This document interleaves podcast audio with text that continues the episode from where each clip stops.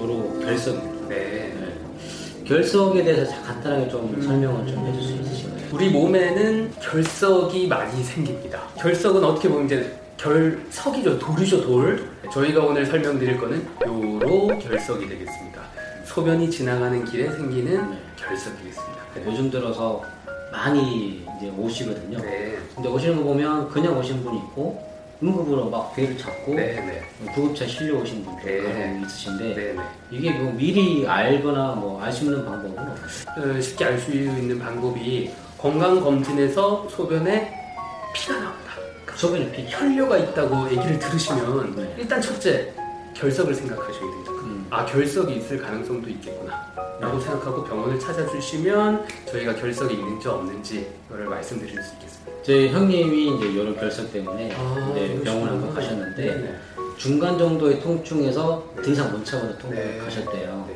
근데 그 통증 저도 한번 한 번도 겪어보지를 네. 못했는데 통증이 어마어마하다고. 네, 네. 저희가 보통 그 통증 점수를 보통 얘기하거든요. 0점. 네. 하나도 아, 프지 않은 0점부터 네. 죽을 것 같다. 10점. 음. 이 1점부터 10점까지 이제 저희가 체크를 해보라고 하면 네. 요로 결석으로 인한 통증은 10점 되겠습니다. 죽을 것 같은 통증입니다.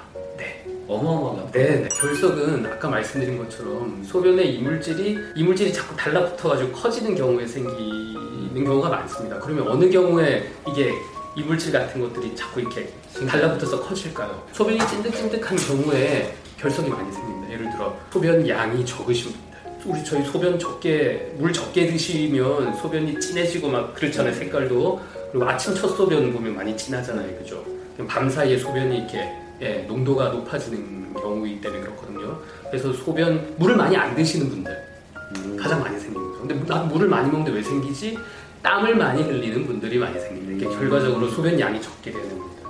우리 저기 어, 전 세계적으로 결석이 많이 생기는 나라별 통계를 이렇게 다 보시면 지도를 다 보시면 네. 적도 쪽으로 갈수록 아, 결석의 유병률이 많아집니다. 왜냐하면 그분들은 땀을 많이 흘리시기 때문에 하루에 보시는 소변 양이 1리터가 안 되시는 음. 분들이 많은 그런 나라에 살고 계시는 분들은 결석이 많으세요. 인도, 뭐 사우디아라비아 이런 분들의 터키 뭐 이런 데서 오신 의사분들이 대가입니다. 왜냐하면 환자들이 많기 때문입니다. 네.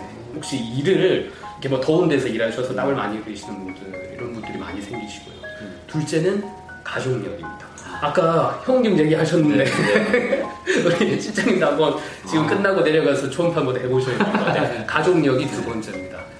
네 그리고 성별에 조금 차이가 있습니다. 남성분이 여성분에 비해서 훨씬 많은 유병률을 보이고 있습니다. 아 그러면 가족력이라면 나는 물도 잘 먹고 땀도 네. 별로 안 흘리고 생기는 분은 생깁니다. 아, 네.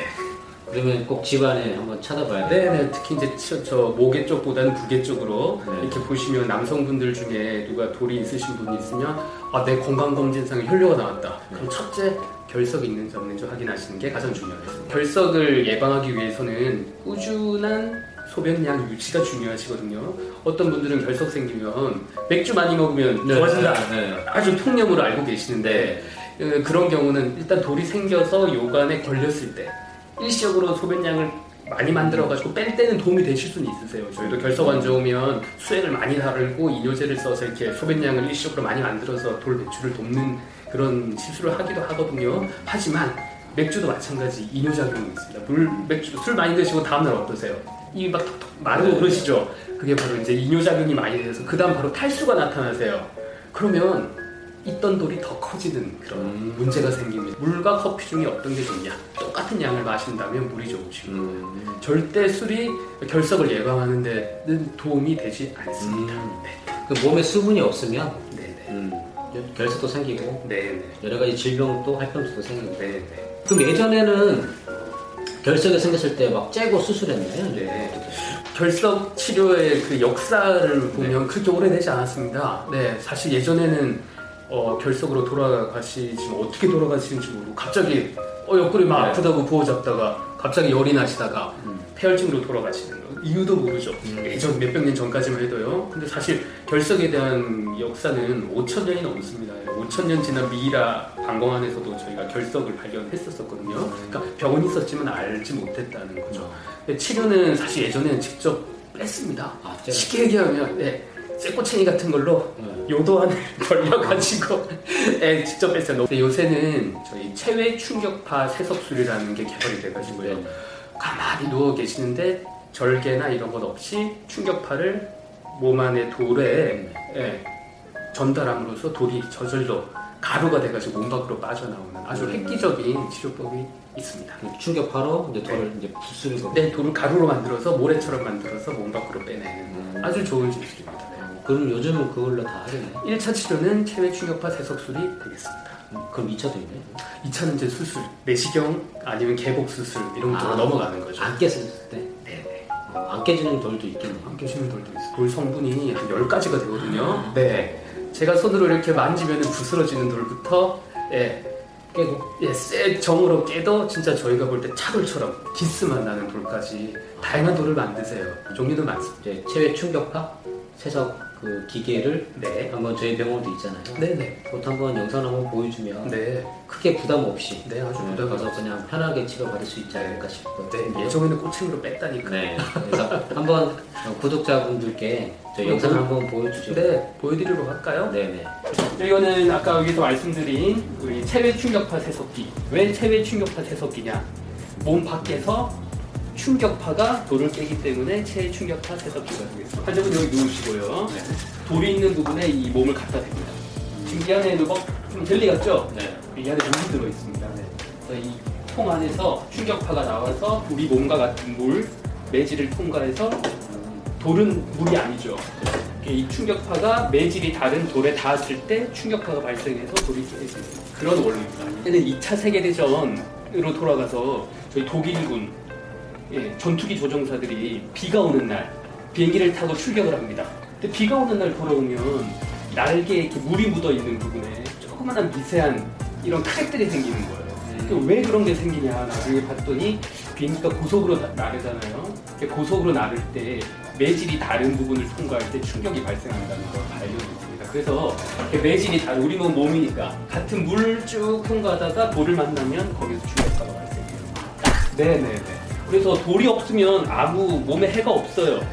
그래서 어, 이거 하면 내가 다치는 거 아니냐. 하지만 돌한테 만날 때만 그 생기는 충격파는 거의 그 다른 몸 단계에서는 없기 때문에 인체에 안전하게 돌을 깰 수 있는 장비가 되겠습니다. 그럼 저기 돌이 있으면 네, 왼쪽 콩팥에 돌이 있다. 이쪽 이렇게 딱 누우시면 충격파가 쫙 전달이 돼서 돌을 만나면 돌이 깨지게 충격파를 전달하게 돼요. 꽤, 꽤 오랫동안 깨야 되는데 네, 한 30분 정도 누워 계시면 어느 정도 돌을 저희가 깰 수 있습니다. 초음파로 이게 보이겠네요 깨지는 게. 어, 저 이게 지금 엑스레이입니다. 아, 엑스레이. 네, 지금 엑스레이가 달려 있어요. 여기 밑에서 엑스레이 선이 나와서 여기서 받아들이는 거예요. 저희가 실시간으로 여기 조정실에서 실시간으로 돌을 확인하면서 환자부터 숨을 쉬시잖아요, 숨을. 그 움직이는 미세한 것까지 저희가 따라가면서 깨게 되는 겁니다. 음, 여기 엑스레이 충격파. 네, 네. 네, 잘 보았습니다. 네, 원장님. 잘 보셨죠? 잘 깨지겠네요. 아주 잘 깨집니다. 결석은 무조건 재발하는 병입니다. 네, 그래서 재발률을 말씀드리면 5년 지나서 3분 중에 한 분, 30%, 10년 지나면 2분 중에 한 분, 2분 중에 한 분은 10년 지나면 무조건 생기세요. 무조건 생기시는 거기 때문에 예방이 중요한 질환이 되겠습니다. 그래서 건강검진을 하셔서 나에게 혈류가 있다, 또는 가족력이 있다. 그러면, 아니 내가 한번 걸렸었다. 병원에 무조건 자주 오시는 게 좋으세요. 예를 들어 5mm짜리 돌을 깨는, 깨시는 치료 비용이나 시간하고 1cm짜리 돌을 깨는 시간이나 비용은 몇 배가 차이가 나는 겁니다. 그래서 정기적으로 오셔서 돌이 더 크지 않았을 때 아프시면 응급실 가셔서 또 그날 다음날 완전히 그냥 또 어, 망가지는 거거든요. 그래서 미리 건강 검진 하시는 게 중요하고 또 하나는 이거는 결석과는 조금 별개지만 50세 이상의 사람에게 있어서 혈류는 첫 번째 결석이 아니에요. 방광암이나 심장암처럼 암 질환이 되겠습니다. 그래서 연령이 조금 높으신 분이 건강검진에 돌이 나와 아, 혈류가 나왔다고 하시면 결석도 물론 생각하셔야겠지만 혹시 나에게 다른 병은 있진 않나 음. 두 가지를 꼭 확인하기 위해서 병원으로 즉시 오시기를 추천드리겠습니다. 아, 힘들겠네요. 네. 코피 말고 다른 데서 피 나오면은 무조건 병원을 가야 돼요. 네. 그러니까 아프시거나 네. 피가 나거나 이두 가지가 생기면 무조건 병원 오셔야 돼요. 네, 그래서 꼭 미리 한번 진료를 받고 어, 한번 뭐 이상 없으면 다행이지만 이상 있으면 빨리 조기 치료하는 게 도움이 될 것 같습니다. 네. 좋은 예방도 알려주셨고 뭐 만약에 걸렸을 때 좋은 치료도 알려주셨기 때문에 어, 이런 결석이 있는 분들은 어, 주저하지 마시고 빨리 병원 와서 검사 받고 치료 받기를 네. 권장해드립니다. 장기 검진 네. 반드시 필요합니다. 네. 그럼 오늘 여기서 마무리하겠습니다. 네, 수고하셨습니다. 네, 감사합니다. 감사합니다.